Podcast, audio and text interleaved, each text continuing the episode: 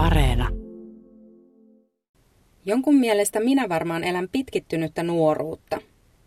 34-vuotiaana asun yksin, en seurustele ja minulla ei ole aikomustakaan hankkia lapsia.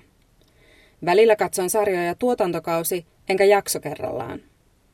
Jos ei olisi koronaa, näkisin harvaseilta kavereita ja kävisin silloin tällöin yökerhoissa.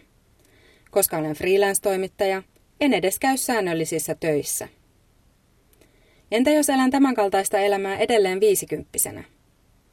Tai asun siinä vaiheessa kimppakämpässä? Elänkö silloinkin pitkittynyttä nuoruutta? En pidä sanaparista, koska sillä on negatiivinen kaiku. Kun nuoruus pitkittyy, se kestää liian pitkään. Olisi pitänyt jo kasvaa aikuiseksi ja... Niin mitä?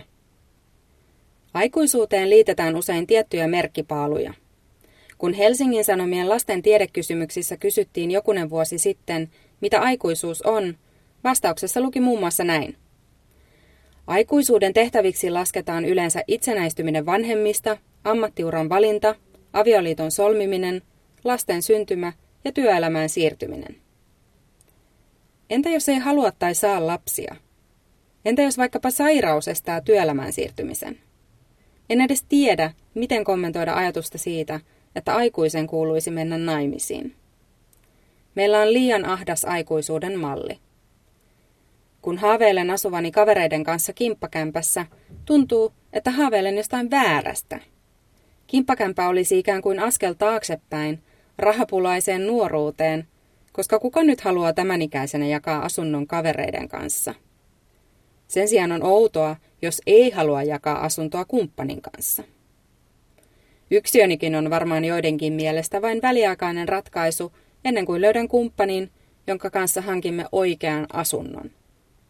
Voiko aikuisella olla samassa huoneessa sänky ja ruokapöytä? Kuitenkin Suomessa on yli 1,2 miljoonaa yksin asuvaa ja määrä vain kasvaa. Pelkästään minun ikäryhmästäni, eli 30-34-vuotiaista, 23 prosenttia asuu yksin. Marras-joulukuun vaihteessa pääkaupunkiseudun koronakoordinaatioryhmä antoi suosituksen, että tapaamiset rajoitetaan saman kotitalouden tai pysyvyydeltään siihen rinnastettavien läheisten välille.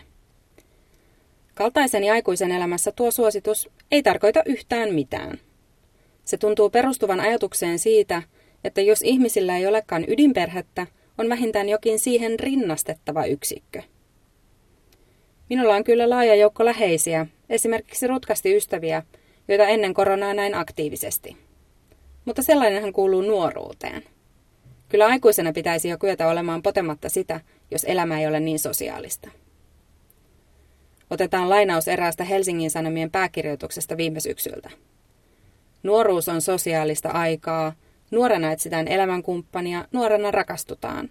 Nuorena käydään konserteissa, elokuvissa, baareissa ja festivaaleilla – Eihän nuoruutta voi elää etänä. Ihan niin kuin kaikki nuoret olisivat kiinnostuneita samoista asioista. Ja eikö aikuisena sitten voi elää sosiaalisesti, rakastua ja käydä konserteissa? Ai niin, silloin varmaan elää pitkitettyä nuoruutta. Hiljattain Helsingin Sanomissa ilmestyi kirjailija Juha Itkosen keskustelua herättänyt artikkeli, jossa hän toi esiin perheelämän positiivisia puolia. Olemme Itkosen kanssa samankaltaisella asialla – hän haluaa laajentaa kuvaa siitä, mitä vanhemmuus voi olla, ja minä haluan laajentaa kuvaa siitä, mitä aikuisuus ylipäätään voi olla. Itkosella onkin hyviä huomioita perheelämästä. Kumpa vain artikkeli olisi keskittynyt niihin.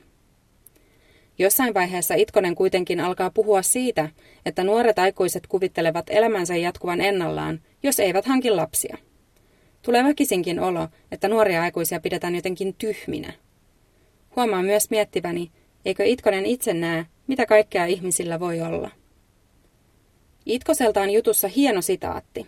Edith Södergranin sanoin, onnella ei ole lauluja. Onni on pieniä ulkoisesti mitattomia hetkiä. Se voi olla vain sitä, että on lasten kanssa ulkona ja yhtäkkiä tuntuu, että kaikki on kohdallaan. Eri ihmisille onnen hetket vain voivat olla erilaisia. Onnen tunne voi tulla vaikka siitä, että on ystävän, kämppiksen, kummilapsen, rakastajan tai usean kumppaninsa kanssa ulkona ja yhtäkkiä tuntuu, että kaikki on kohdallaan. Tai sitten onnen tunne voi tulla jostain ihan muusta.